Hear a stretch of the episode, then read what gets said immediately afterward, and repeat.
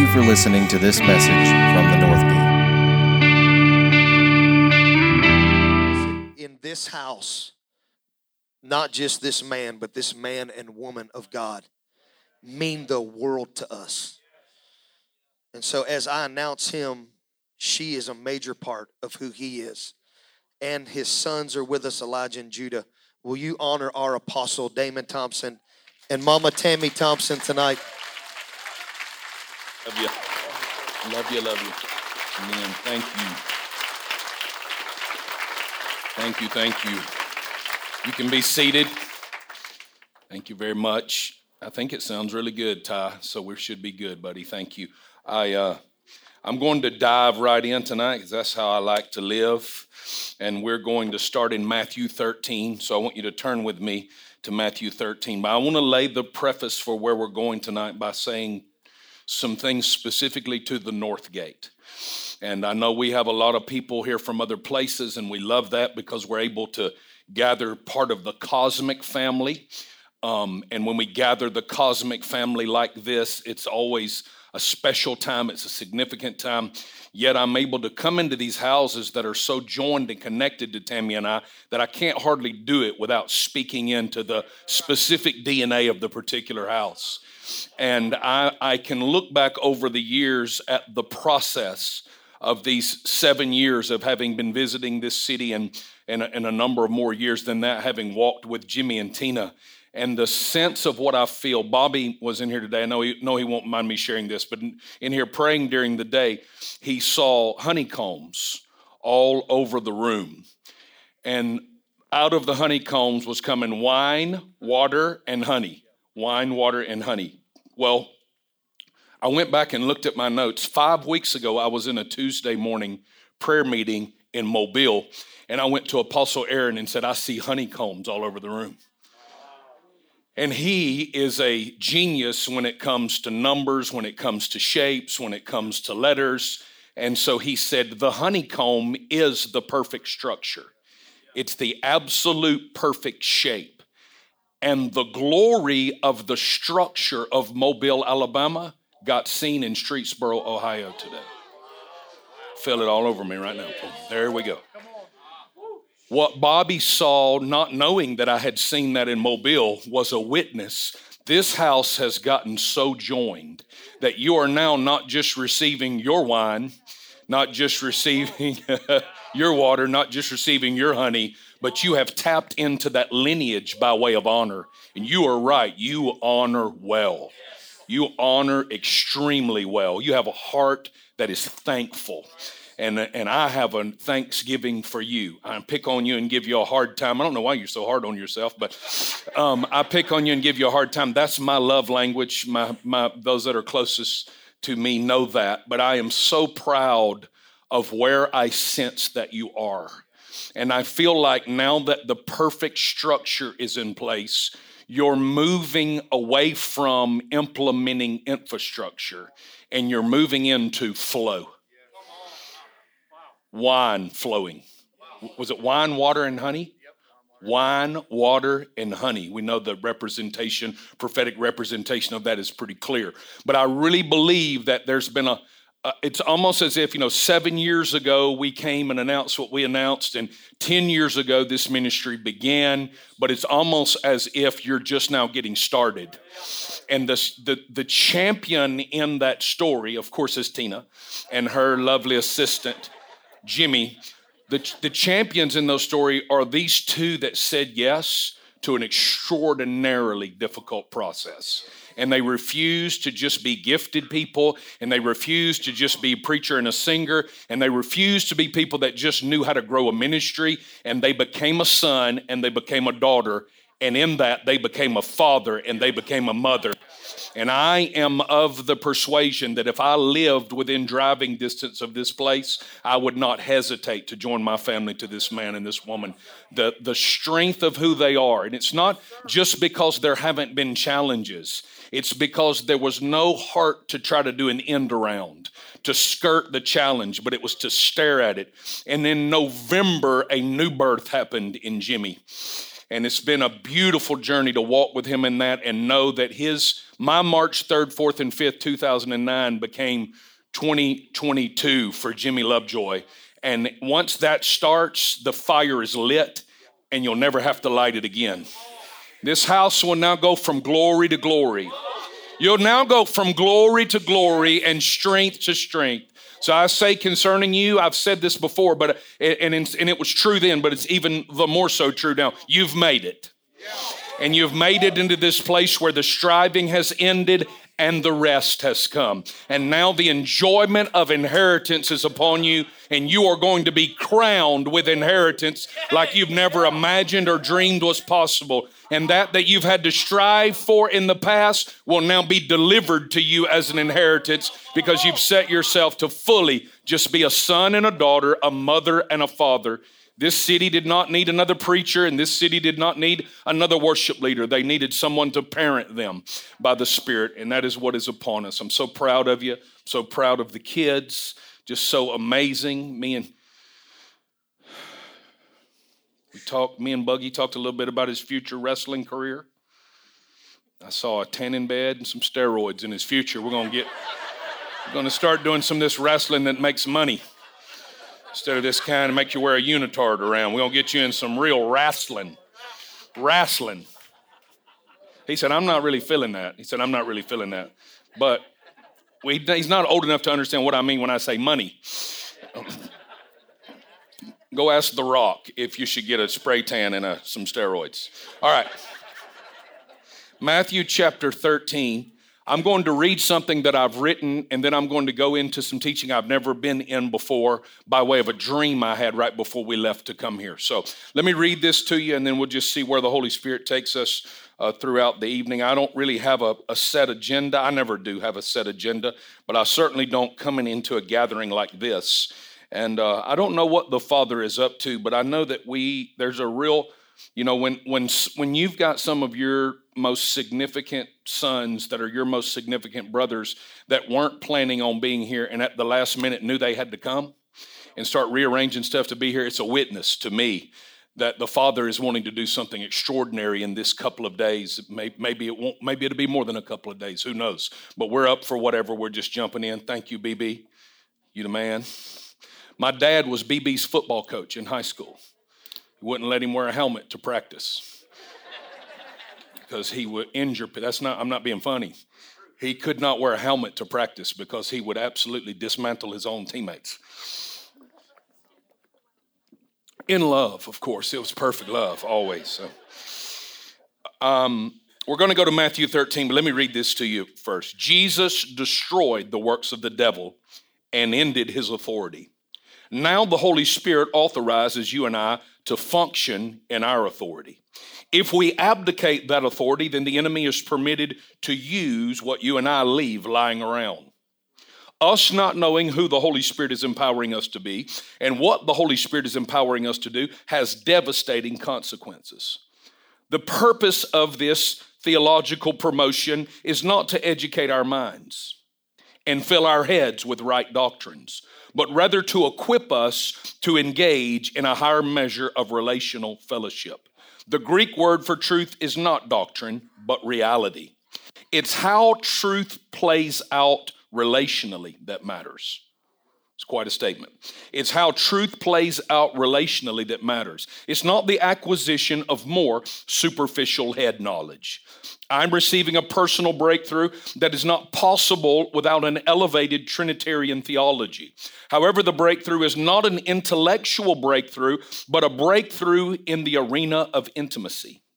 Saying this, we then understand that we are not being equipped for elevated intellectual endeavors nor are we being equipped to pontificate about things that are incapable of being understood by even the most novice among us, but rather we are being reconditioned for an increased level of intimacy, in this case with the Holy Spirit. The finished work of Christ has been one of my principal points of influence, especially since 2009. Let me say it again the finished work of Christ. Yeah then how do I reconcile this with the Holy Spirit being the finisher of the curse? The finishing is, and I'm answering that question. Maybe I should make that clear. How do I reconcile Jesus and his finished work with the Holy Spirit being the finisher of the curse? That's out of John 14, brought out clearly in parakaleo, parakletos, parakletos, paraclete, as we look into the translation, Dr. Simmons helps us in those footnotes. How do I reconcile the finished work of Christ with the Holy Spirit being the finisher of the curse? I reconcile it like this the finishing is fully accomplished, but the evidence of this finished work is waiting on you and I as the first fruits of the new creation to come into our full status as sons. This immersion into assurance happens by way of Holy Spirit. That's how he finishes the curse. Our immersion into assurance, the beloved feelings that Abba has towards us, and the Abba cry coming out from deep within us. In theological circles, we would call this finished curse, being finished already, not yet. Second Corinthians 3, the last verse, verse 18, our glorious transformation comes from the Lord who is Spirit. I like to say it like this the check has already been written by Yeshua for the saved cosmos. Now, you and I need to cash that check and initiate reclamation and colonization by the Spirit as the pneumatikos, the spirit man of our original design. The finished work of Jesus is brought to its full manifestation and intention in the man who, under the government of the Paraclete, has and is becoming, listen to this, the fully restored image bearer of the very Christ who finished the curse. I'm going to read that little part to you again because I know this is a lot. The check has already been written by Yeshua for a saved cosmos. Now you and I need to cash that check and initiate reclamation and colonization by the Spirit as the pneumatikos spirit man of our original design. The finished work of Jesus is brought to its full manifestation and intention in the man who, under the government of the Paraclete, has and is. Has and is becoming the fully restored image bearer of the very Christ who finished the curse. The man becomes a witness to the whole of creation that the great apokatastasis, it's a word for restoration, is happening. Now I'm going to read that again because this is the crux of where we're going to go probably in the next two days. The man becomes a first witness to the whole of the creation that the great apokatastasis restoration is happening. This is important. Me first, you first, us first is whew, the announcement that the entire cosmos, to the entire cosmos, that indeed we are returning to our original intent by way of an immersion into the assurance of beloved identity. You first, me first, us first. Just a little room full of people. Because if something's first, it's not all inclusive yet. But it's an announcement that the first fruits have gathered with a light in their eyes that communicates they are finding out who they really are. Oh. Me first, you first us first is the announcement to the entire cosmos that indeed we are returning to our original intent by way of an immersion into the assurance of beloved righteousness. Now, me first, you first, us first being an announcement to the entire cosmos, okay, that we're coming into our pre designed intention is the framework of what I want to talk about tonight. The transition from law to grace is a necessary place to start, but not the right place to stop.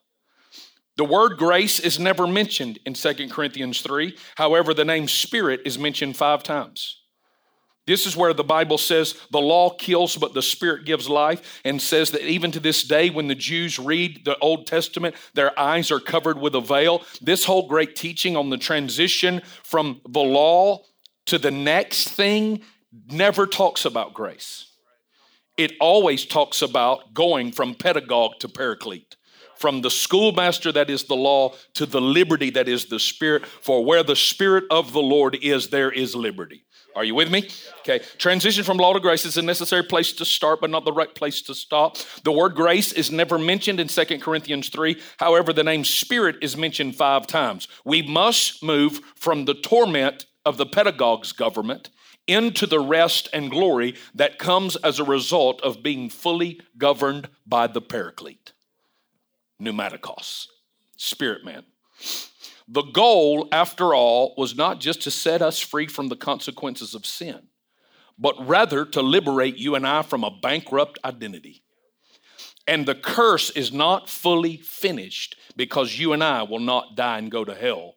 The curse is fully finished when you and I look like the Christ. The curse, after all, was the loss of the walk. The loss of the walk as a result of the misconceptions Adam had concerning the nature of God. Sin made space for these misconceptions. And when fellowship and her offspring union were lost, so was the image. When fellowship and her offspring union were lost, so was the image. The forfeited fellowship produced the forfeited image. Therefore, the whole of the cosmos is waiting to see the image again. What is the image? It is the image of a son who looks just like his Abba. The curse is, in essence, the loss of the walk. Quit letting the impoverished Christianity of Western fundamentalists make the curse all about the legalistic notion of sin and a pagan interpretation of hell, or Hades, or Gehenna, or Tartarus, or Sheol, all of which are unfortunately translated as hell in the King James.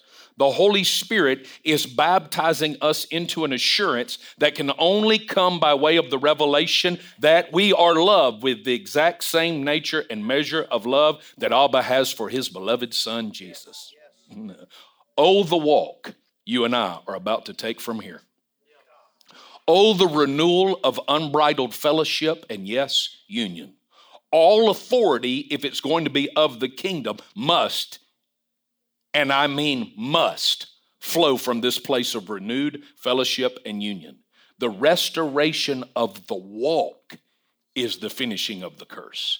And the secondary consequence of this will be the cosmos is fully liberated from its chaos and futility we're going to get those printed where you can have them and we can just read through them because I think it's a picture of where the Father is taking the family as a whole into an understanding that what is happening in you, because this is what people want to do. People want to take what's happening in a group of people and they want to try to turn that towards evangelism and they want to try to turn it towards miracles and they want to try to turn it toward it's breaking out over here and it's breaking out over there. All of that is fine and good, but when you have a long path revelation, you're able to fall as deeply as is necessary into the beloved revelation righteousness, knowing that the end result of this will not be some people getting saved on Sunday morning. It'll be the kingdoms of this world becoming the kingdoms of our God and of his Christ. It'll be the knowledge of the glory of the Lord covering the earth as the waters cover the sea. This is the journey we're on, and yes, progress is being made, but it's being made like leaven. The kingdom of God does not come like the 82nd Airborne Division, it comes like a tiny mustard seed. That when it's placed in the ground, it doesn't seem noteworthy on any level. But if you can endure, the birds of the field will build their nest in its branches.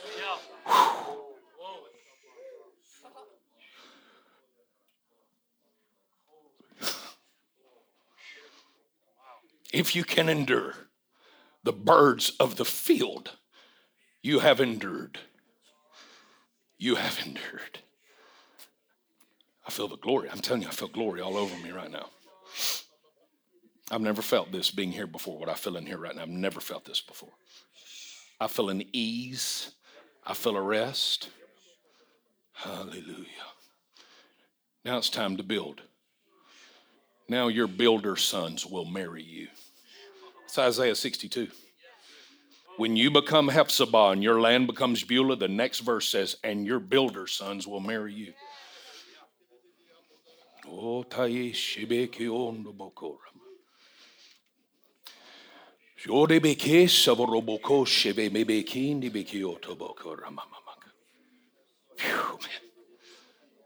To di di di bi o so vondo le bi ki atabaka. Mi di li bi ki ondo bokura ma ma ma ma ma. Wonder why this church has always been filled with builders. I wonder why this church has always been filled with builders. And now that those builders have become sons, there are going to be revenue streams that begin to come into this place. You're going to begin to see city officials gather to you and ask you what you would like to have done in certain parts of the city and how can you share your vision with us and your hope with us as this seemingly mustard seed place is now beginning to become something people can nest in. You're no longer a place where they just get snatched out, although they will get snatched out. They will be delivered. They will be healed, but you're no longer just that place. Now you've become established and your structure is perfect. Your honeycomb is in place. And now people are going to begin to nest here. People are going to relocate to nest here. People are going to relocate and they're going to nest here. They're going to nest here because they have found safety and security and stability in your willingness to continue to say yes to whatever process is necessary to allow the leaven to fill the whole of the lump of dough. The awesome name of Yeshua. Boy, I feel a prophetic witness in here. It's going to be a blast. Matthew 13.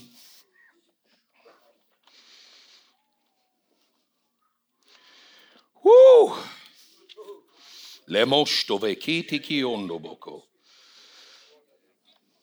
I'm going to read this Isaiah 62 thing first. I feel it all over you guys. I feel it all over this house right now. For Zion's sake, how can I keep silent? For Jerusalem's sake, how can I remain quiet?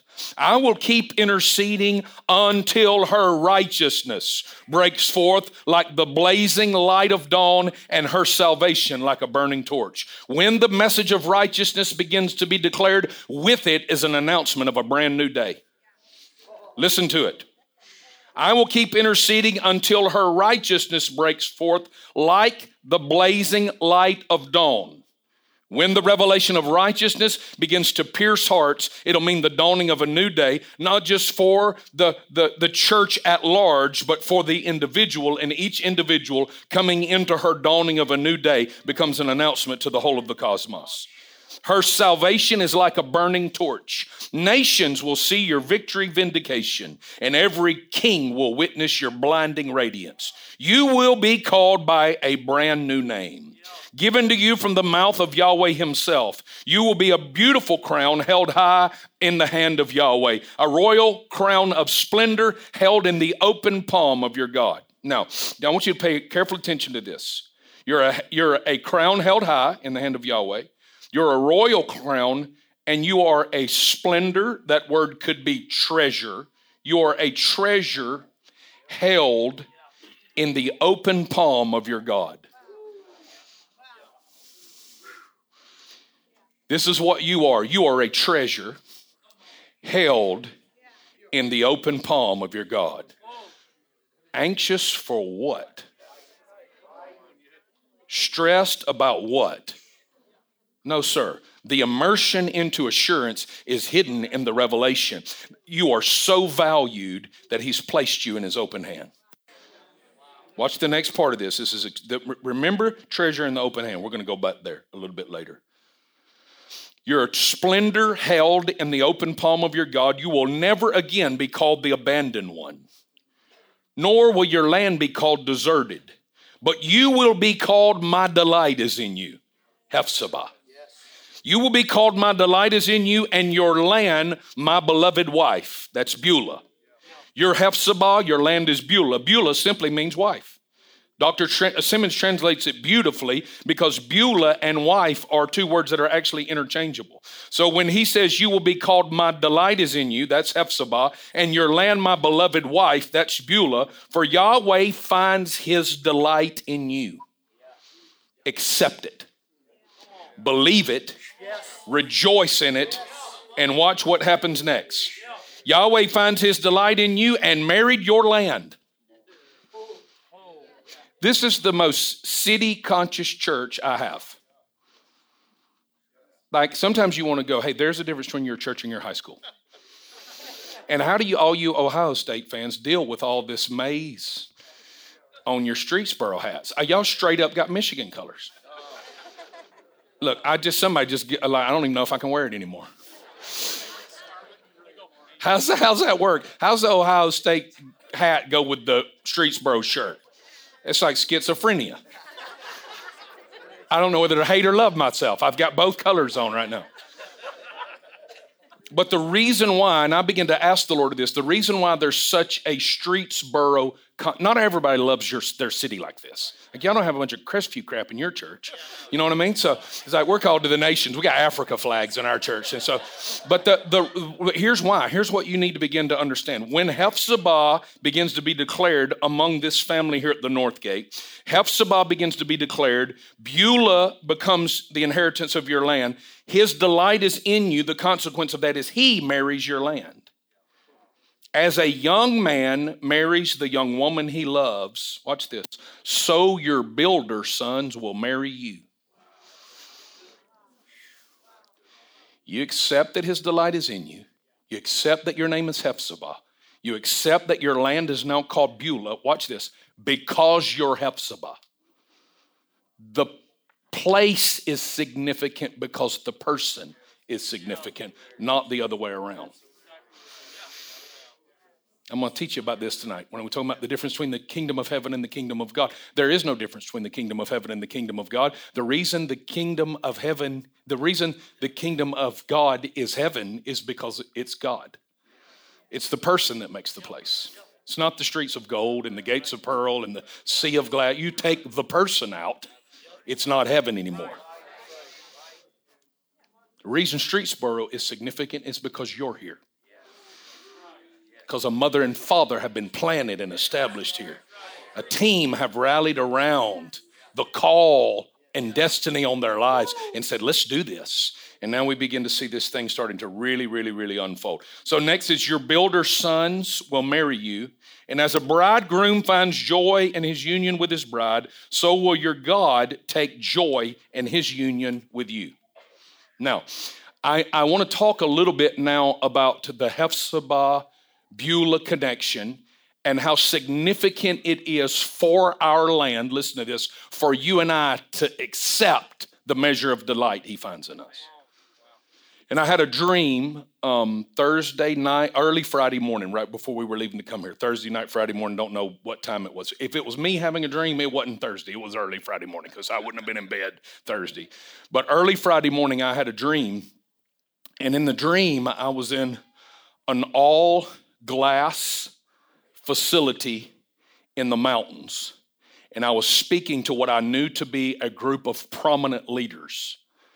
And you, we were in the mountains and we were surrounded by mountains. It was all glass. You could, you, we were inside, but you could see out 360 degrees. I was sitting, sitting like I do here at a podium, and I was leaning forward, and I said this statement in the dream. I said, what happens if the treasure fails to realize that it's mesmerizing to the merchant?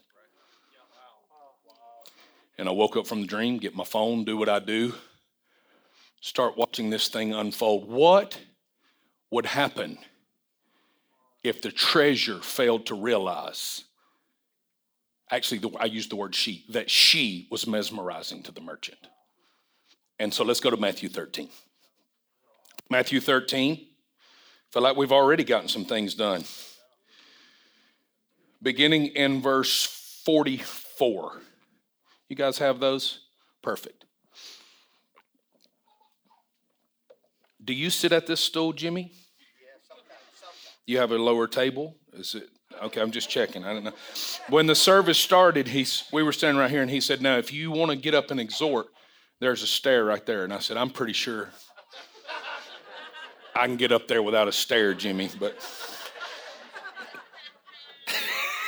I'm sorry, I had to take one shot. He said, There's a stair right there. I said, That's a foot and a half, man. I'm pretty sure I'll just jump right on up there. Matthew 13. I really do love him. Not as much as Tina, but I do love him. Y'all don't laugh. Y'all feel the same way. By God, y'all know you love Tina more. It's just now. Yeah, everybody loves Tammy more than me. I don't argue with that. I just accept it. It's just the way it is. It's just the way it is. Matthew 13, 44. Heaven's kingdom realm can be illustrated like this A person discovered that there was hidden treasure in a field. Upon finding it, he hid it again. Because of uncovering such treasure, he was overjoyed and sold all that he possessed to buy the entire field just so he could have the treasure. He bought the entire field just so he could have the treasure. Heaven's kingdom realm, verse 45, is also like a jewel merchant in search of rare pearls. When he discovered one very precious and exquisite pearl, he immediately gave up all he had in exchange for it. I'm gonna read through all those again. Heaven's kingdom realm can be illustrated like this A person discovered that there was hidden treasure in a field. Upon finding it, he hid it again. Because of uncovering such treasure, he was overjoyed and sold all that he possessed to buy the entire field just so he could have the treasure. Heaven's kingdom realm is also like a jewel merchant in search of rare pearls. When he discovered one very precious and exquisite pearl, he immediately gave up all he had in exchange for it. What would happen if the treasure failed to realize she was mesmerizing to the merchant? Now we're going to flip the story. I, I, I pro, I'm going to, here's my disclaimer. I do not remember reading this. However, I have read this so much that these, these footnotes were probably in my subconscious during the dream, so I don't want to act like I. Dr. Simmons flips this entire parable around. And I'm going to read you, I'm going to read you exactly what he says. Remember the dream. The night before I left to come here. I've never taught on any of this before. But I had a dream the night before I came here that made me flip everything I had been preparing to minister here for weeks around this one idea. What would happen if the treasure failed to realize she was mesmerizing to the merchant. Here's Dr. Simmons's footnotes on what's happening here with the field, the treasure, the merchant, the pearl, and the selling up and giving everything to buy the entire field. The most accepted interpretation of this parable is that Jesus is the treasure. But Jesus taught, according to verse 38, that the field is the world the allegory breaks down for a believer doesn't sell all he has, parentheses works, and then buy the world to find Jesus, parentheses the treasure. It is more plausible to view the hidden treasure as a symbol of you and me. Jesus is the man who sold all that he owned leaving his exalted place of glory to come and pay for the sin of the whole world with his own blood just so he could have you. That's the gospel. That's the gospel. Just so he could have you his treasure. What would happen if the treasure failed to realize that she was mesmerizing to the merchant? Heaven's kingdom realm is experienced when we realize what a great price Jesus pays, places on our souls, for he gave his sacred blood for us. Now, now there's a B footnote. The B footnote is connected to the next part of this in verse 45 that says, Heaven's kingdom realm was also like a jewel merchant in search of rare pearls. When he discovered one very precious, you'll see a B footnote if you have a Passion Translation by the word precious. The B footnote for precious is this the Aramaic is unique. Jesus is the merchant. This is identified in Song of Solomon. Jesus is the merchant, chapter 3, verse 6 of Song of Solomon. You are the unique pearl as his beloved. Now he has the word follower. You're going to need to scratch that out because the pearl was not a follower and the hidden treasure was not a follower, but it was his beloved.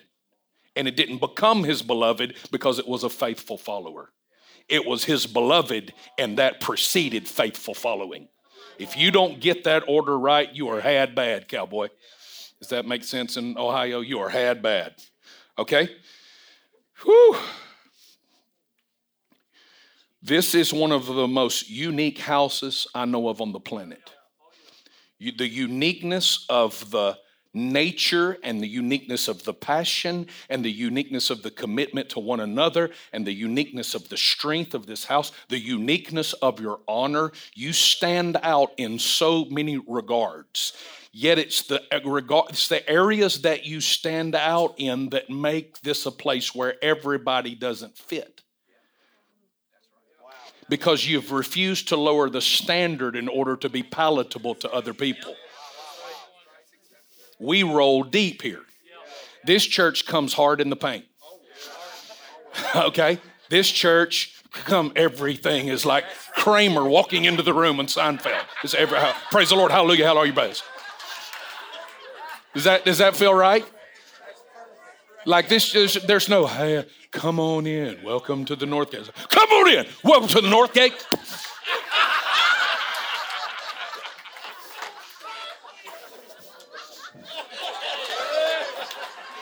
You're gonna get speed rushed on the edge every time you come to church.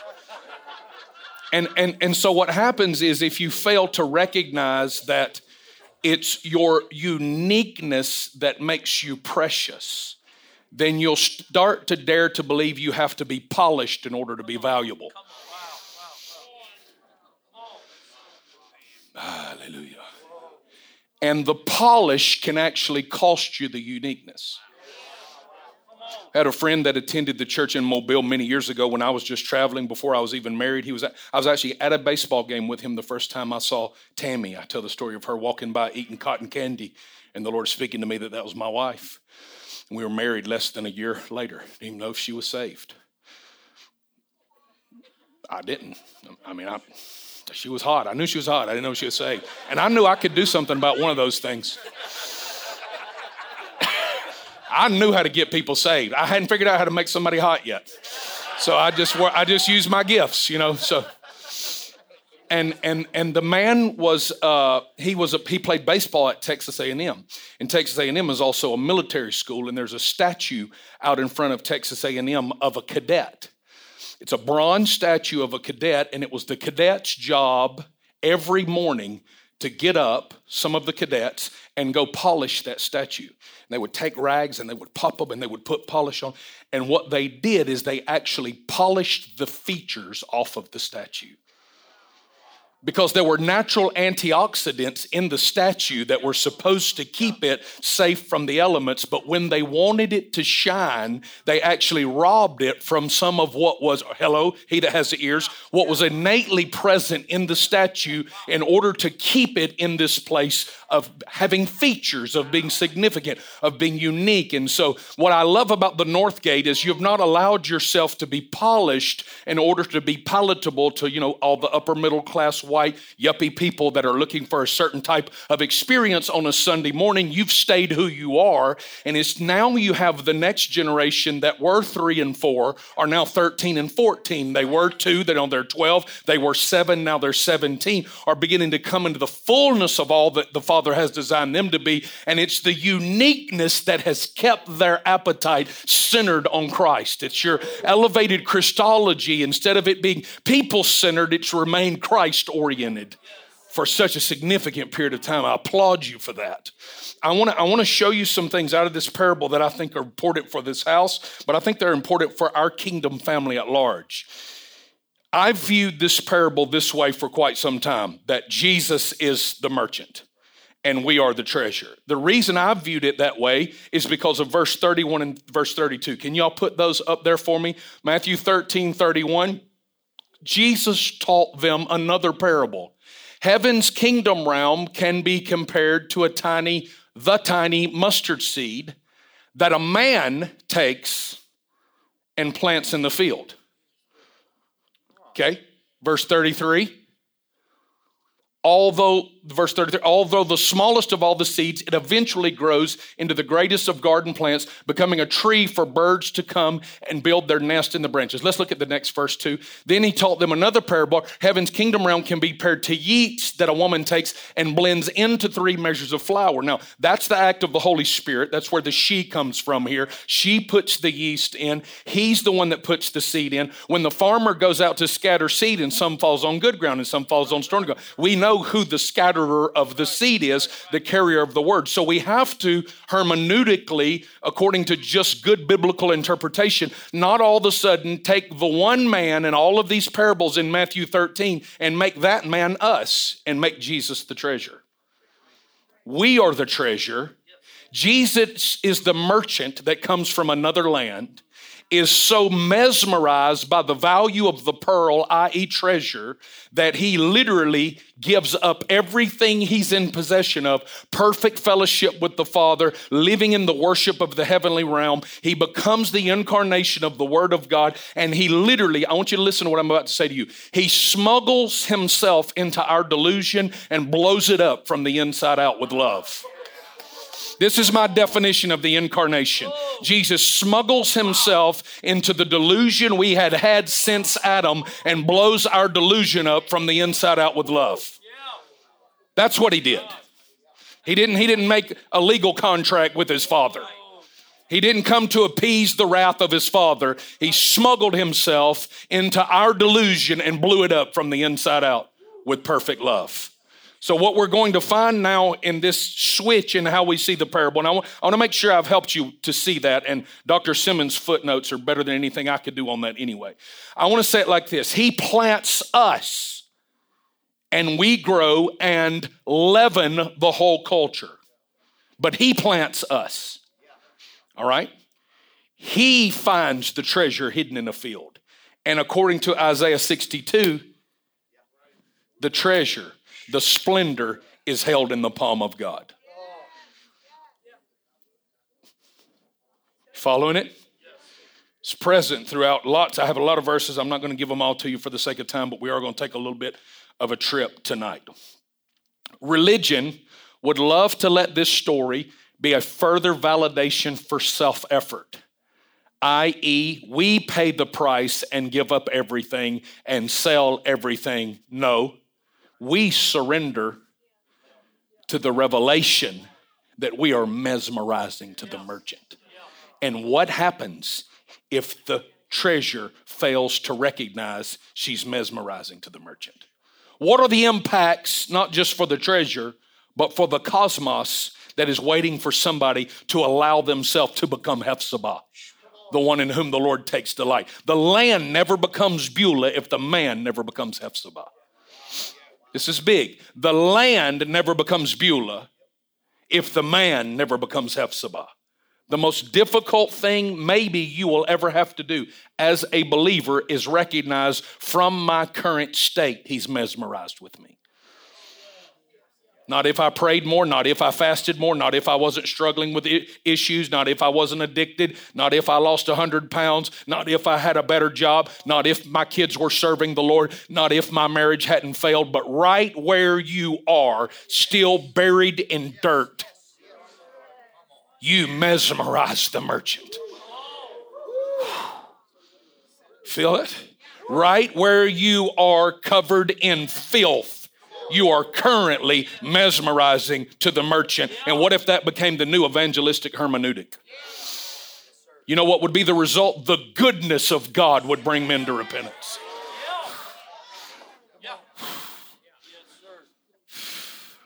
Not clean yourself up and do good for the next 10 years, and then maybe the merchant will be somewhat interested in you as long as you stay on track. No, he's mesmerized with you while you're filthy. And it's the only legitimate way for you to ever become one held as splendor in the hand of God. It's what you were born for. It's what you were you were born to be held as one identified as splendor, treasure, a pearl of great price in the hand of God. Now, whew, I feel it.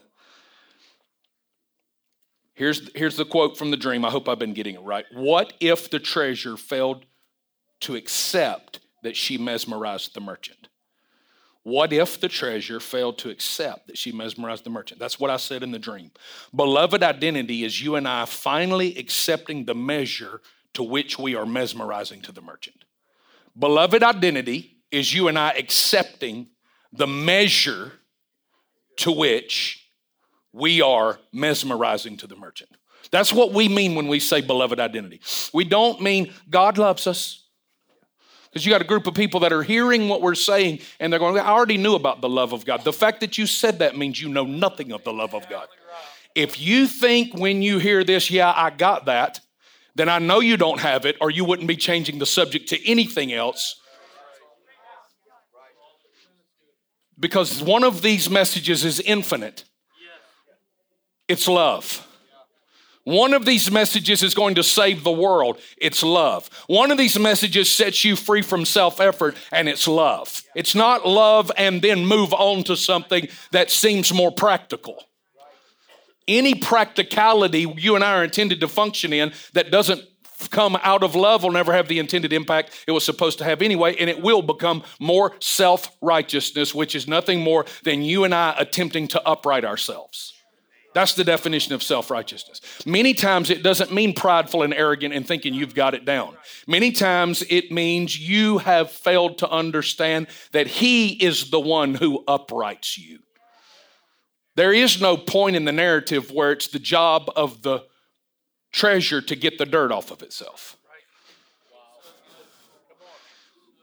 It's the job of the treasure to accept the fascination of the eyes of the merchant, even while she's not in a state that she seems like she should be mesmerizing. Oh, if we could get, oh, if we could get the world to understand that message, we couldn't build buildings big enough to hold them. And we're headed there. I said, we're headed there. Oh. Beloved identity is you and I finally accepting the measure to which we are mesmerizing to the merchant. Listen to this. A failure to do so could cause us to miss the glory of the exchange. Now go back to the original quote from the dream. What if the treasure failed to accept that she mesmerized the merchant? Beloved identity is you and I finally accepting the measure to which we are mesmerizing to the merchant. A failure to do so could cause us to miss the glory of the exchange. And maybe that is hell. To miss the glory of what was made available because of a price Jesus paid with the Father in the Spirit by themselves for you and I. You can't stop the exchange from happening, but you can miss out on the glory of it if you don't get around some teaching and some presence that makes you feel worth something even in the state you're in. And religion is a further announcement of your worthlessness. And then they try to use your sense of worthlessness to measure you into more self effort to try to further the cause of the vision of the church. And people are miserable in that world, and people are caught in cycles of dysfunction in that world because we've not done anything to help you deal with the bankruptcy of your with the, with the, with the bankruptcy of your identity. Who are you? Mesmerizing to the merchant. You don't know what I was doing. I didn't, it's not what we're here to talk about. I want you to show me good behavior on behalf of the treasure. Or the fact that the treasure knew it was treasure before the merchant identified it.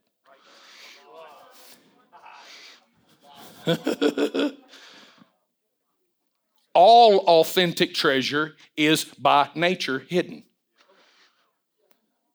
From coal to diamonds. If it's valuable, it's hidden. From gold to silver. If it's valuable, it's hidden. Why did Yahweh take all the valuable stuff and hide it? Because to Him you're holy. And by definition, holy, listen to this, is to be rescued from common gaze. To be so unique and distinct that you are not allowed to be viewed casually. You're going to have to want it to find it. You're going to have to look for it to uncover it. You're going to have to dig to find it. And here's what he says I will not stop digging until you and I come into agreement that you are treasure. I'll dig around your religion.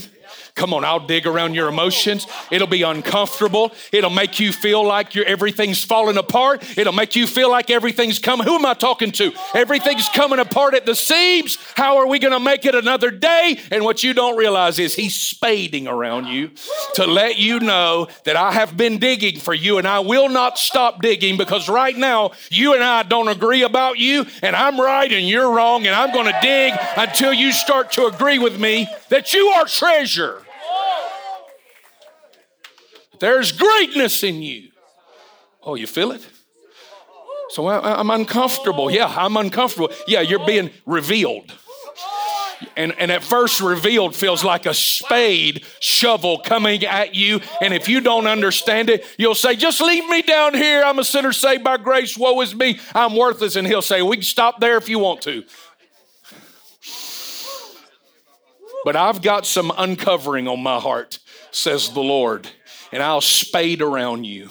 I'll dig around you. I'll prod you. I'll wreck you. I'll rock you. I'll mess with the stuff around you. The, I'm going to preach the stuff that was connected to you. I'm going to disconnect it from you with my spade. And people you thought would always be next to you, I'm going to shovel them out just to get to the point that you and I agree about the fact that you are of immense value. I feel like the Holy Ghost is saying to some people in this room right now tonight, the stuff I'm removing away from you is not because you don't have value, but because you are so valuable that I won't let anything dirty touch you and keep you from being who I designed you to be.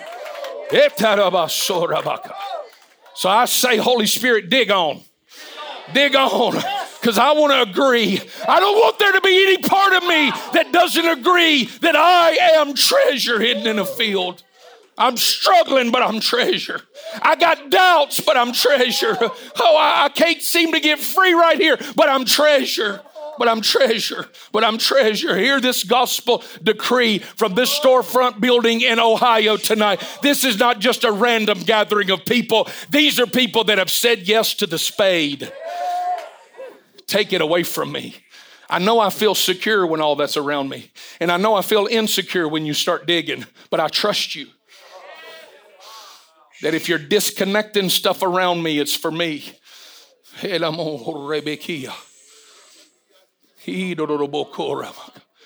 I came all the way to Ohio to tell somebody, let him dig. Just let him dig. Come on, friend, trust him and let him dig. And let him dig. Just trust him and let him dig. Love is digging around you right now because you've settled for the wrong definition of who you are. So just let him dig. Just let him dig. It may be uncomfortable right now, but it's going to be worth it because in a little while, he is going to unveil you and you are going to shock you about how glorious you are as the splendor held in the hand of Almighty God. Hiya. Jorebe Kiondo Bokora. Right here. Right here in the hand of God. You found the sweet spot, Northgate. You're right here in the hand of God. I feel it, Northgate. You are the sweet spot. You're right here in the hand of God. And people look at it go, well, yo, you guys seem so free. You seem so happy. You seem so at rest. You seem so in love. The marriages in this church are amazing. How are your kids so on fire for God? Somebody said, spade me, dig around me spade to cut away some things from me in order for me to be who it is that you designed me to be. Just keep on digging. Holy Spirit, I trust you. I trust you. I trust you. Turn me over. I trust you. Turn me upside down. I trust you. Shake me. I trust you that the end result of this is I am going to have to agree with what you say concerning me. I am the head and not the tail the first and not the last, above only and not beneath, a lender, not a bar. I am loved with the same nature and measure of love that the Father has for his beloved Son, Jesus. I am loved like Abba loves Jesus. For in that day you will know that I am in the Father, you are in me, and I am in you. You have moved into the day where you are held in his hand. And when people ask you how you learned to shine, you'll not be able to give them a roadmap, but you will be able to teach them about surrender. Dig around me. dig around. I don't feel like I'm supposed to say anything else tonight, but I feel like we need to dim the lights, get the worship team back up here. I am not love, love enough with my teaching to try to shut this flow down right now. I feel like there is grace all over this room to pe- for people to simply surrender to the spade of perfect love. You understand spade. I'm in Ohio. We understand spade, that spade that comes, that blade that comes that shovel that comes. Where'd the people go? Why is it ending up like this? Why am I struggling? Why is this difficult? Why am I, why am I having all this internal conflict? I'm saying to you, just start playing as quickly as y'all can, as quickly as you can.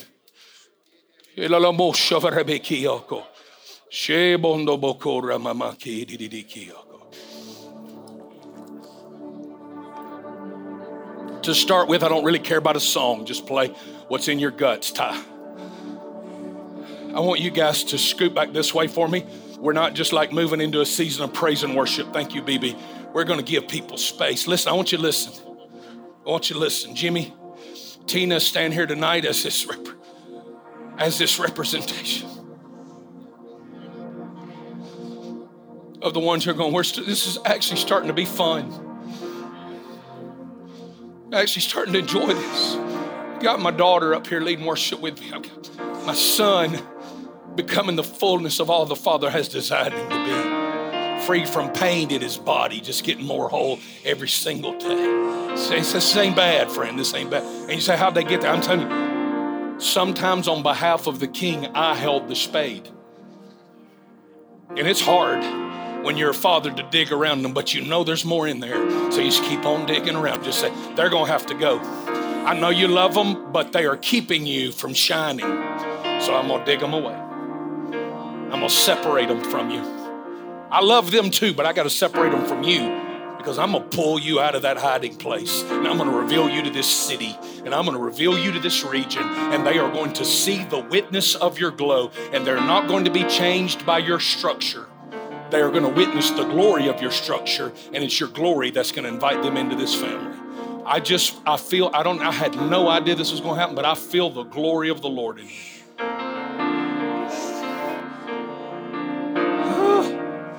one of the shortest messages I've ever preached in my life, but I am not running away from this glory because somebody's being dug around. He's just digging around you. And you didn't know what it was about.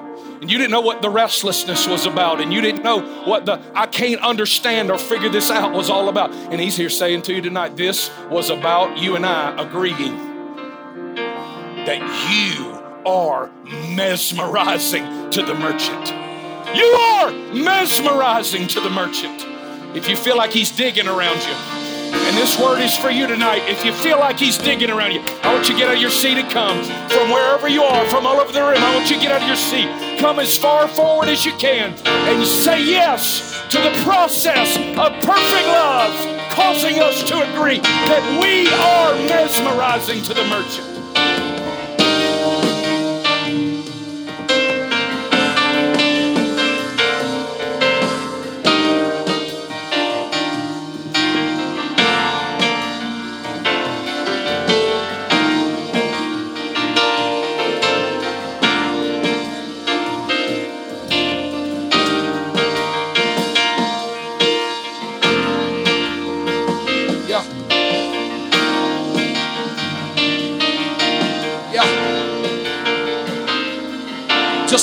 Dig.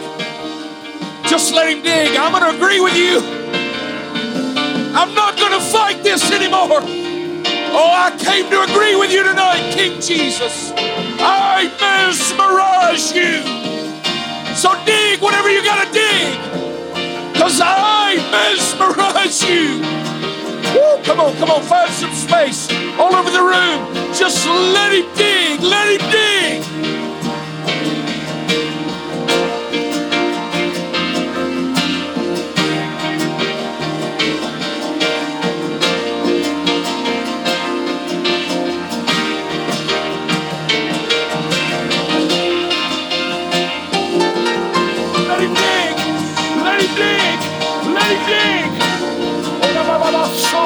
Let